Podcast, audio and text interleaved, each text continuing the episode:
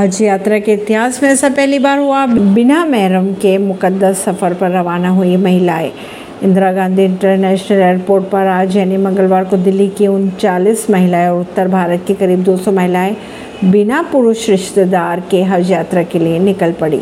हज यात्रा के इतिहास में पहली बार ऐसा होने जा रहा है कि महिलाएँ बिना शौहर या पुरुष रिश्तेदार के हज के मुकद्दस सफ़र पर निकल रही है। इस बार देश भर की ऐसी 4000 महिलाएँ हैं जो अकेले हज यात्रा करेगी। दिल्ली की उनचालीस महिलाएँ और उत्तर भारत की करीब 200 महिलाएँ बिना पुरुष रिश्तेदार के हज यात्रा के लिए जा रही है।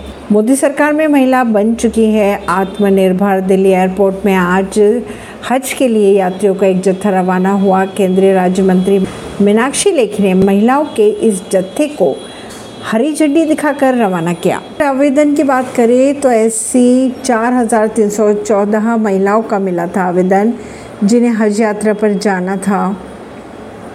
हज यात्रा पर जाने वाली महिला को कई नियमों में की बाध्यता से भी छूट मिली।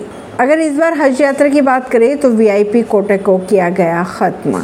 ऐसी खबरों को जानने के लिए जुड़े रहिए जनता रिश्ता पॉडकास्ट से। परमेश नई दिल्ली से।